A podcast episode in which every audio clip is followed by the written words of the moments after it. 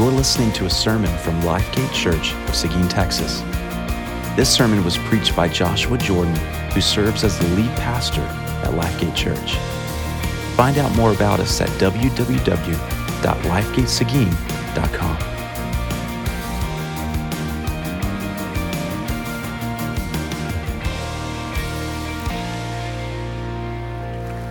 Well, if you have a Bible with you, if you will make your way to the Gospel according to Luke. Gospel according to Luke, chapter 8. Our sermon text this morning is going to be verses 16 through 21. If you're a guest with us this morning, first of all, we are so glad you're here with us today. We have been making our way through this, this gospel. We have st- we started in the beginning and we are just slowly working our way through. And today we arrive at chapter 8, verses 16 through 21. I want to invite you to follow along as I read, church. This is God's holy, inspired, and authoritative word. Hear the words of the Savior. No one, after lighting a lamp, covers it with a jar or puts it under a bed, but puts it on a stand so that those who enter may see the light. For nothing is hidden that will not be made manifest nor is anything secret that will not be known and come to light. Take care then how you hear. For to the one who has, more will be given. And from the one who has not, even what he thinks he has will be taken away. Then his mothers and his brothers came to him, but they could not reach him because of the crowd. And he was told, your mother and your brothers are standing outside desiring to see you. But he answered them, My mother and my brothers are those who hear the word of God and do it. May God bless the preaching of his word. Pastor and author Chuck Swindoll shared the following fictitious examples in one of his books that, in my opinion, perfectly illustrates the point of this passage. This is what he wrote. Let's, let's pretend that you work for me. In fact, you're my executive assistant in a company that is growing rapidly. I'm the owner, and I'm interested in expanding overseas. To pull this off, I plan to travel abroad and stay there until the new branch office gets established. I make all the arrangements to take my family on a move to Europe for six to eight months. I leave you in charge of the busy stateside organization. I inform you that I will write to you regularly and give you direction and instructions. I leave, you stay. Months pass. A flow of letters are mailed from Europe and received by you at the national headquarters. I spell out all my expectations. Finally, I return. Soon after my arrival, I drove down to the office and I am stunned. Grass and weeds have grown up high. A few windows along the street are broken. I walk into the receptionist's office and she's doing her nails, chewing gum, and listening to her favorite podcast. I look around and notice the waste baskets are overflowing. The carpet hasn't been vacuumed for weeks, and nobody seems concerned that the owner has returned.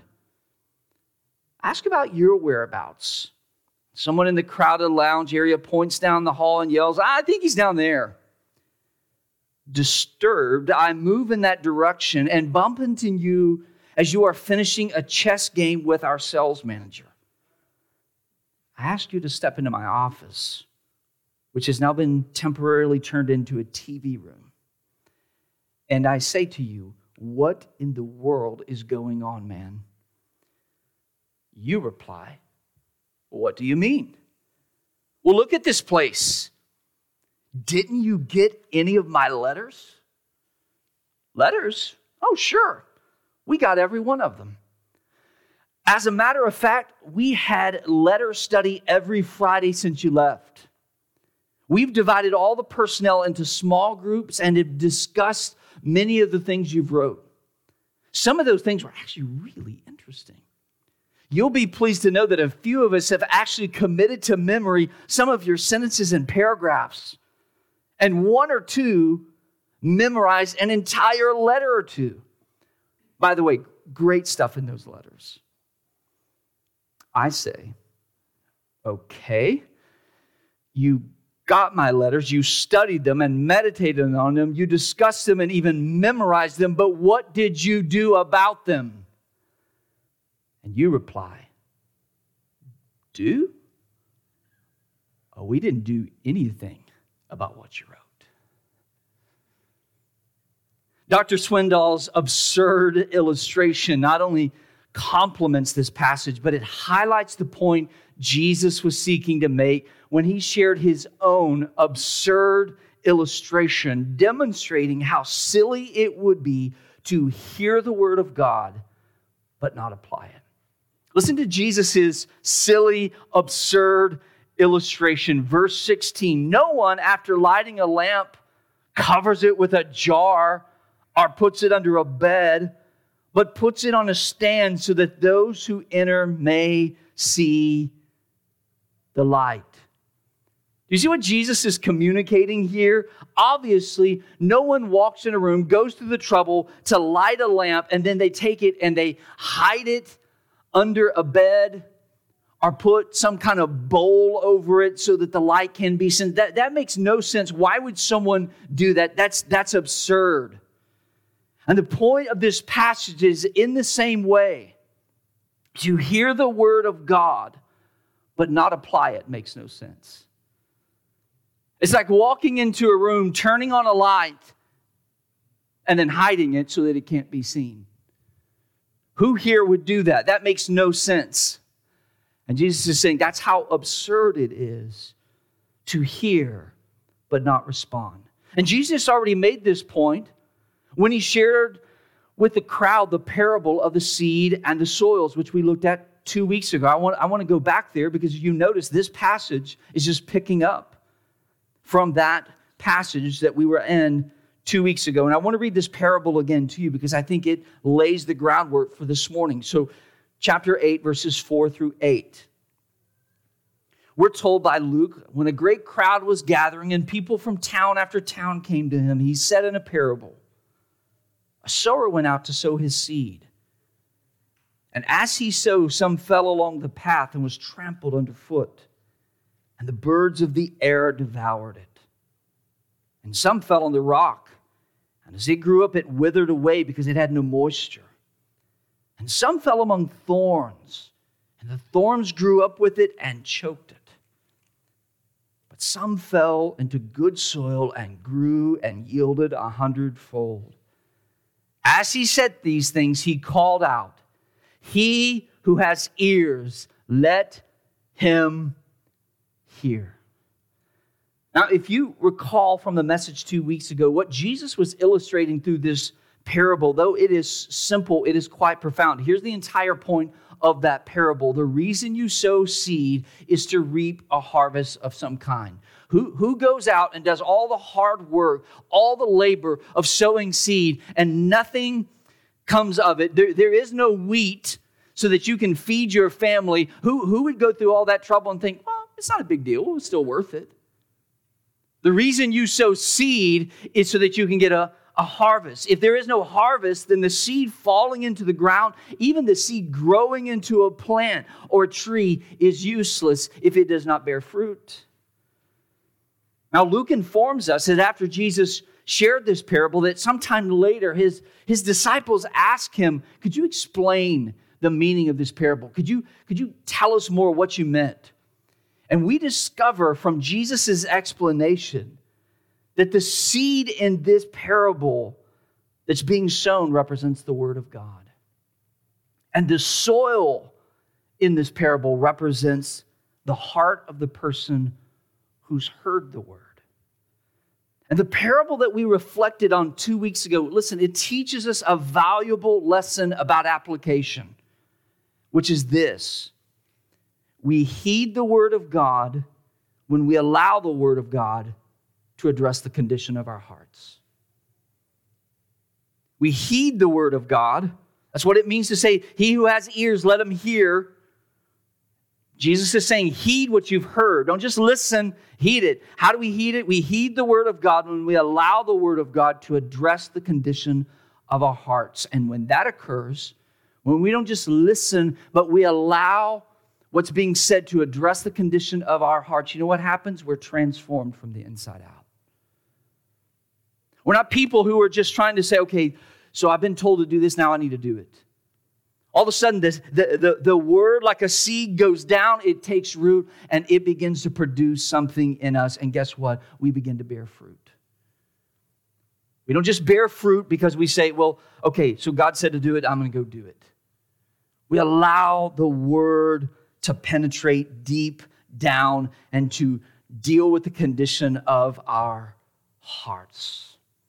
That's what we took away from two weeks ago. But with that said, Here's what we discover application begins when we internalize the Word of God, but it isn't complete until there are intentional acts of obedience on our part. The starting place is we must internalize the Word of God. But application is incomplete until there are intentional acts of obedience on our part. And that's the point of today's message. If I could state it most plainly, here it is. Ready? Obedience is the goal of application. Now, when you think about application, is that what comes to mind? Do you think of application like, well, that's that those, those things that happen in a message, either throughout the message or at the end of the message, where we're told, okay, you've heard this truth now, here's some things you can do. listen, you know what application all boils down to the end of the day? Application is obedience. If there is no obedience, there is no application. We can take all the notes, we can put down here the five things the preacher said we ought to do. If there's no obedience, there is no application of the word. So this morning, I want us now to go back to this passage, and I want to look at it again with that framework in mind. And here's our points for this morning. If you're taking notes, here's our outline obedience is application, verses 16 through 18. And obedience is discipleship, verses 19 through 21. Let's go back to verses 16 through 18 again and look at how obedience is application. And look, back at verse 16 and think about what Jesus was seeking to illustrate in this verse. I want to read it again. No one, after lighting a lamp, covers it with a jar or puts it a bed, uh, under a bed, but puts it on a stand so that those who enter may see the light. Think about what Jesus is communicating. Light illuminates a room so that people can enter that room and use it purposefully. That's the point. That's the reason somebody lights a lamp. They don't light a lamp so everybody can stand around and go, wow, that's a neat lamp. That gives off tons of light. Why do we light a lamp? The lamp isn't a means in, a, in, in an end in itself. It, it has a purpose. Why do people turn on a light in the room? So that they can see, so they can go in and not stump a toe or, or break their neck falling over things, so they can walk in and read something in that room that used to be dark, so they can go in and have a conversation in that room. That's the reason that there's light. Light illuminates things so that people can see. But that's not all that light does. That's not all the reasons you would light a lamp. Notice what else Jesus says in verse 17 light also exposes what's hidden. For nothing is hidden that will not be made manifest, nor is anything secret that will not be known and come to light. So when you light that lamp, you, you light it, first of all, so that you actually can walk into the room and that room be useful. Otherwise, you couldn't walk in there and do anything because you can't see. But what else does that light do?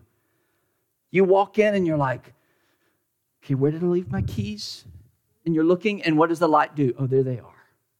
We can see what otherwise we would have to get down on our hands and knees and try to look for. All of a sudden, the light not only makes it possible for us to be in there, everything that was invisible is now visible.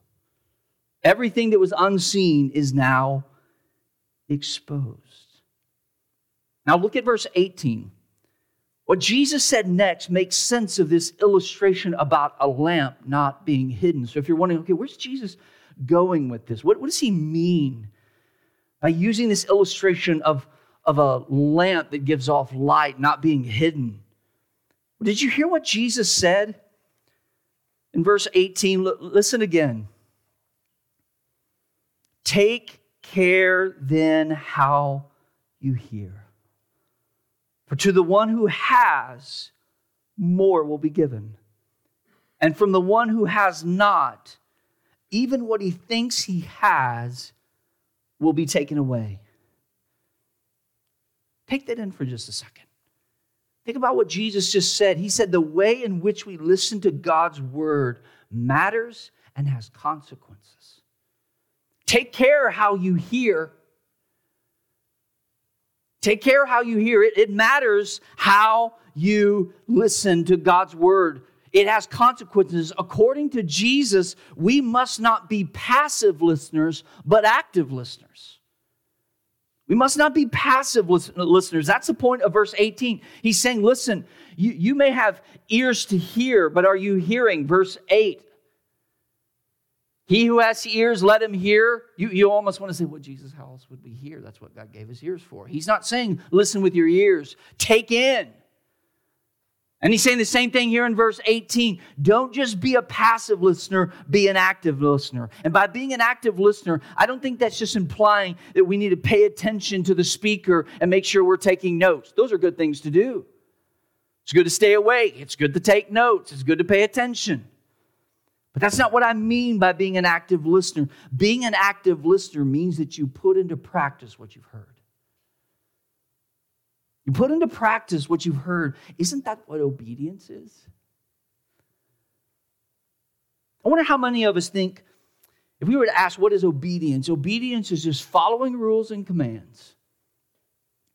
And though that's not wholeheartedly wrong or untrue, obedience, especially for those who belong to Jesus, obedience is more than just following rules or commands. Obedience is putting into practice what we have heard and what we believe. That's what obedience is. It's not just me doing what God said. Obedience is me saying, I believe this is true. Now I want to live as if that is true. That's obedience. I love what J.C. Ryle the late English preacher in his commentary said, he says, the gospel which we possess was not given only to be admired, talked of, and professed. The gospel we possess was given to us to be practiced. Can I say that again? The gospel in which we possess was not given only to be admired, talked of, and professed, but to be practiced. Here's a question Is that how you view the gospel?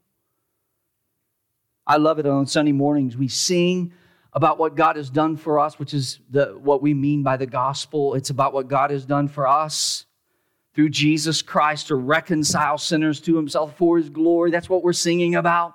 We're not singing about, oh, how much we love you, how, how great our affection is, how much we've obeyed. We come in every Sunday and we, we want to celebrate the gospel. We want to we want to rehearse the gospel. But here's what we must not fail to do: think that that's all the gospel's meant to be done. Uh, happen with the gospel. The gospel is not just something we admire or talk of or profess. It is meant to be practiced.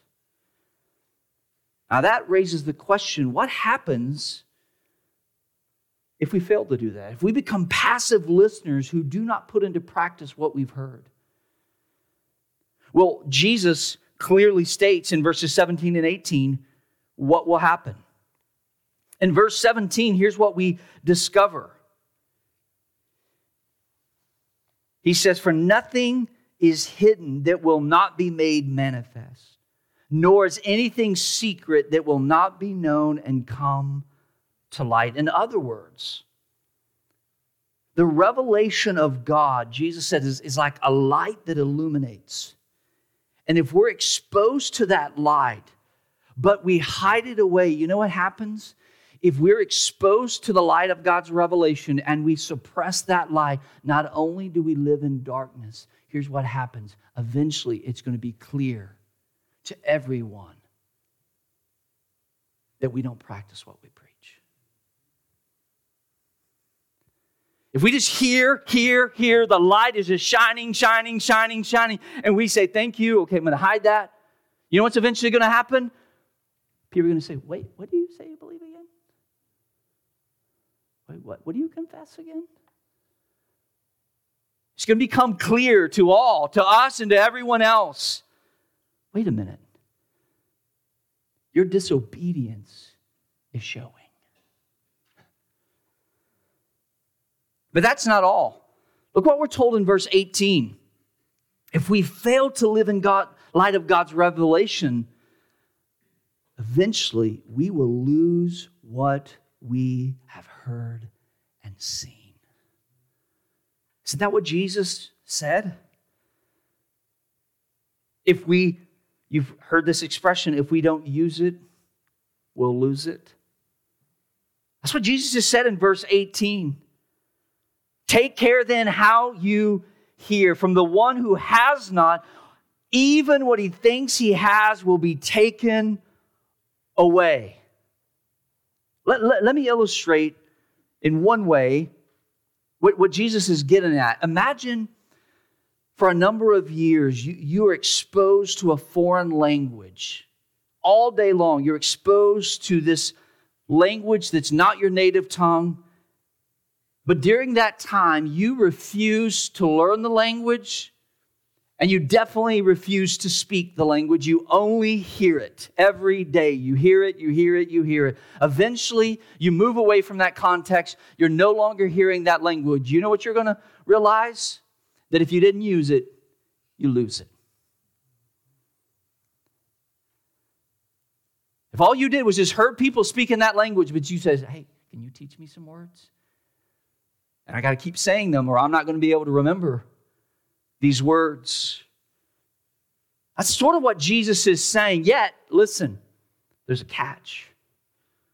Because what Jesus meant when he said that if we fail to apply what we've heard, we will lose it. And if we apply what we've heard, we'll be given more. You know what that implies? That God himself will take away revelation from those who refuse to use it. But he will give greater revelation to those who seek to put it into practice.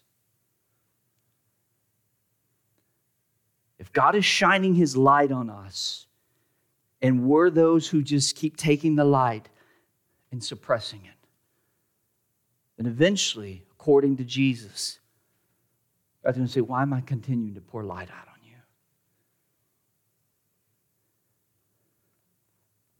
Now, we could spend more time focusing on the warning associated with neglecting to apply the word. But I think it's equally beneficial to focus on the blessing it com- that, that comes to those who listen well by obeying what we've heard. Don't, don't miss the blessing in verse 18. Look again what Jesus said. Take care then how you hear, for to the one who has, more will be given. According to Jesus, those who seek to live out what they believe, they will receive more from the Lord. In other words, the more light we live by, the more light we receive. Can I say that again? The more light we live by, the more light we receive. Now, though there's a warning here, there's also a wonderful promise. Church, we discover a, a, a, wonderful blessing, a spiritual truth that we often ignore, and it's this obedience in small things leads to greater revelation from God. Obedience in small things leads to greater revelation. And when we uh, seek to apply that revelation from God to our lives, you know what? We're given more revelation about ourselves, about the world, and about God. Now, if you're here this morning and you're currently going through a dry spell in your relationship with God and you're struggling to feel connected with the Lord, can I, can I make one suggestion? And I, I, I hesitate doing this because anytime you give application, there are all, always so many nuances. And if I was to sit down with you as a pastor, I would ask you a lot more questions and, and, and there would be a lot of other things I would want to add and say. But, but I do want to just say this in light of this passage.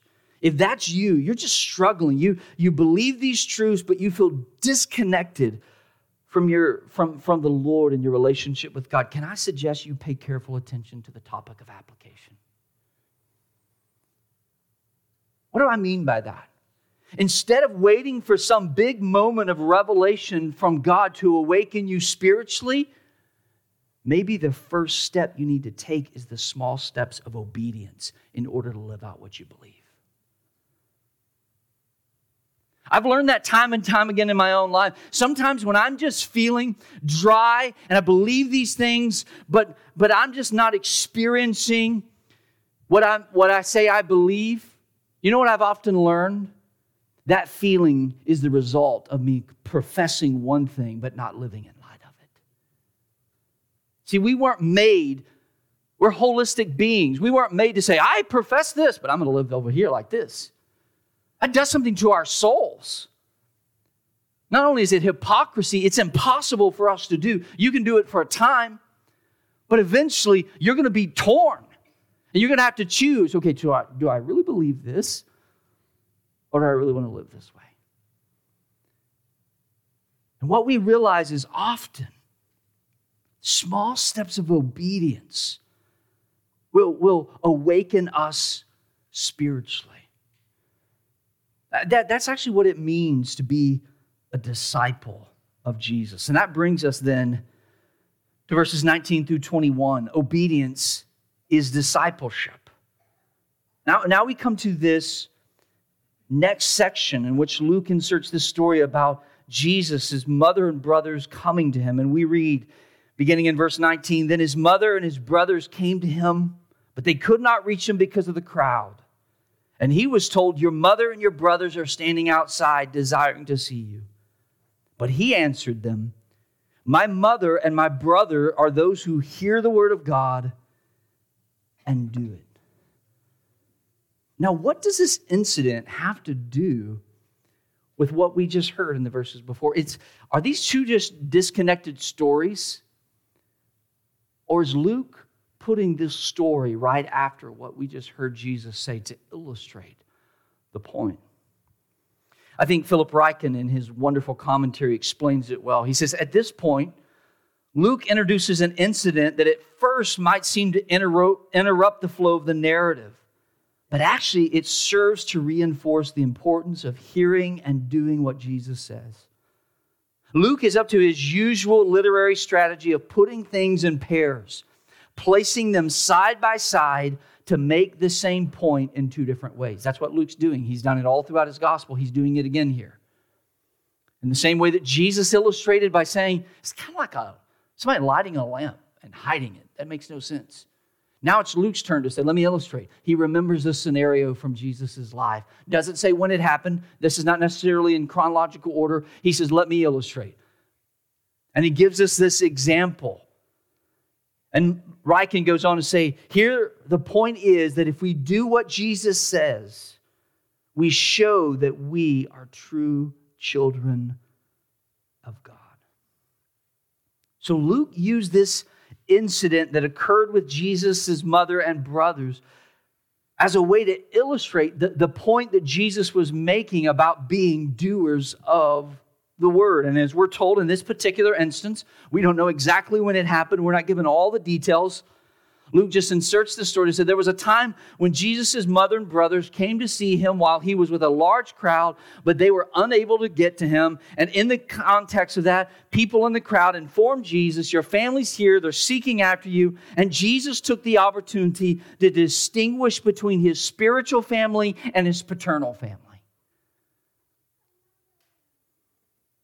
Now, we saw Jesus do this earlier in Luke's gospel. This isn't the first time he did this. If you, if you recall back in chapter 2, when Jesus chose to stay in the temple apart from his parents, And he told his mother and dad why he did this. He, he chose to go to the temple apart from his parents because he had determined to make his relationship with his heavenly father his top priority.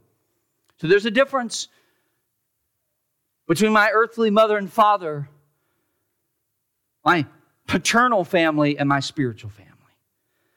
Now, listen, we must not understand what, misunderstand what Jesus is saying. By, by saying what he does in verse 21, Jesus was not implying that our families are insignificant. Actually, we know from the rest of the New Testament that caring for and providing for our family is a priority. So, Jesus isn't saying families don't matter, or not paternal families, just spiritual family. That's not the point he's making.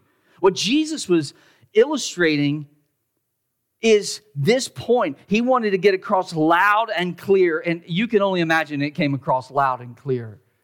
All of a sudden, Jesus' brother, brothers and mother show up. Somebody in the crowd said, Hey, Jesus, we hate to interrupt you. you your, your mother and your brothers are here. And Jesus says, This is a wonderful opportunity. Who are my mother and my brothers? But those who do, who hear and do the word of God. It's as if Jesus was saying, My family is not defined by blood, by birth, by ethnic heritage, but by a spiritual reality that transcends all of this. My family is made up of those who hear the word and do it.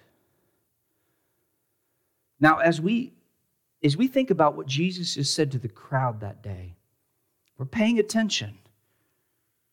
We can begin to struggle with this statement from Jesus because it, it appears it appears that Jesus is insinuating that we become children of God by our obedience.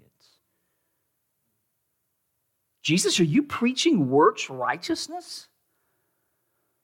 Well, let me clear up any confusion about what Jesus is saying. First of all, here, here's just a little lesson on biblical interpretation. This statement from the lips of Jesus must be understood in light of the entire Gospel of Luke any passage in the Gospel of Luke must be interpreted in light of the whole. And here's the clear picture we get when we read the entire Gospel Jesus came to seek and save the lost by dying on a cross for our sins and rising from the dead for our justification. That's the point of Luke's Gospel. That Jesus came to seek and save the lost by dying on a cross for our sins and by rising from the dead for our justification. So when we consider the words of Jesus within the larger context of this entire gospel, we realize Jesus was not saying that obedience makes us a child of God or obedience makes us a disciple of Christ. No. We come into the kingdom of God by turning to Christ and trusting in Christ. We come to the kingdom through faith and repentance. But once we do that, the evidence of our salvation is obedience to King Jesus. That's the point that's being made. Jesus isn't saying, hey, you, you want to be a part of my kingdom, you better do everything I tell you to do. Because if that was what Jesus is saying, we are all in trouble. But on the other hand, Jesus wasn't just saying, hey, I died on the cross. All you have to do say a prayer, walk an aisle, sign a card, join a church, and then just live inconsistently and you're good. He said, because see, those who really have trusted in Christ and turned from their sin, I changed them from the inside out. And they are people who listen to my word and they do it. And how does everyone know that they're my disciple? Not because they just say with their mouth, I belong to Jesus. I look at their life and say, that guy belongs to Jesus. I look at that lady and say, she belongs to Jesus. That's the point that's being made here.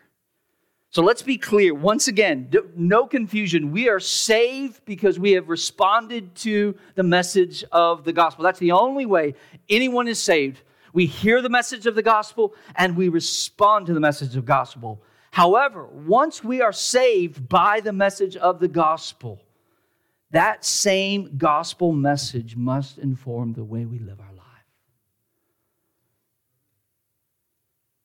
But I wonder how often we don't view the gospel that way. If we view the gospel as the gate into the kingdom, it's what gets us in. But once we get into the kingdom, well, the gospel was that thing that got us in. Instead of the gospel is the whole realm of the kingdom. Meaning that once we receive the good news that the gospel proclaims, you know what that should happen? That same message that brought us into the kingdom, it should impact our marriages. It should affect the way we parent. We don't just learn parenting by going and getting some book off a, off a shelf at Barnes and Nobles or buying it on Amazon. The gospel should affect the way we view our vocation, the way we view culture, the way we view leisure, the way we talk. As we have seen briefly, but we're going to see in far greater detail, you know what the gospel should do? It should, it should inform the way we view money and possessions and eternity.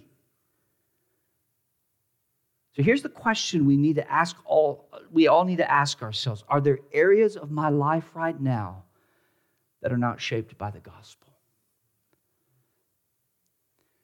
And if we're really doing the heart work of heeding the word, the answer for every single one of us is yes. So, what is it for you? Where's there a disconnect for you between what you say about the gospel? God doesn't treat me as I deserve, but I'm going to treat my children as they deserve. God doesn't treat me as I deserve, but I'm going to treat my wife or my husband like they deserve.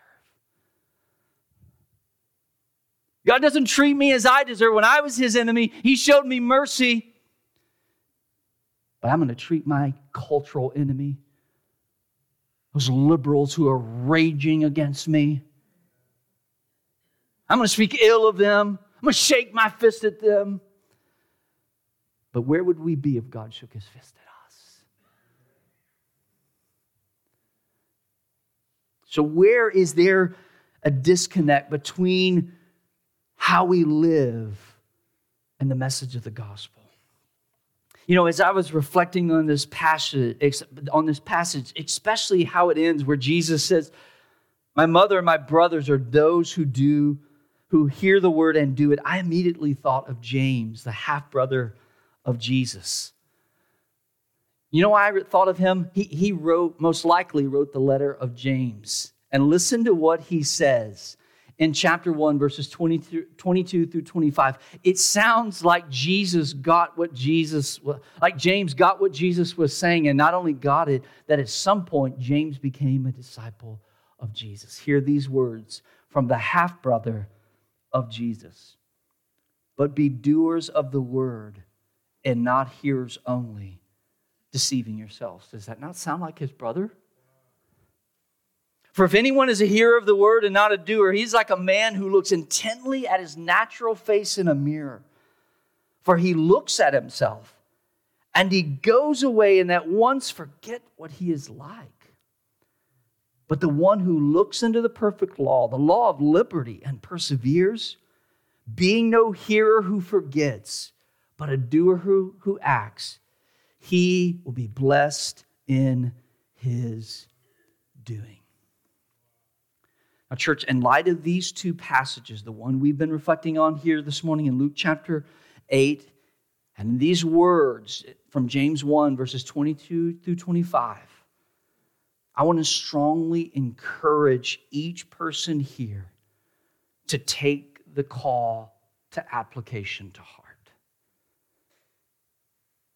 We must take this call to application very seriously. As a congregation, we must labor to ensure that the values and the virtues of the kingdom of Christ are reflected in our lives. That's what it means to be a disciple.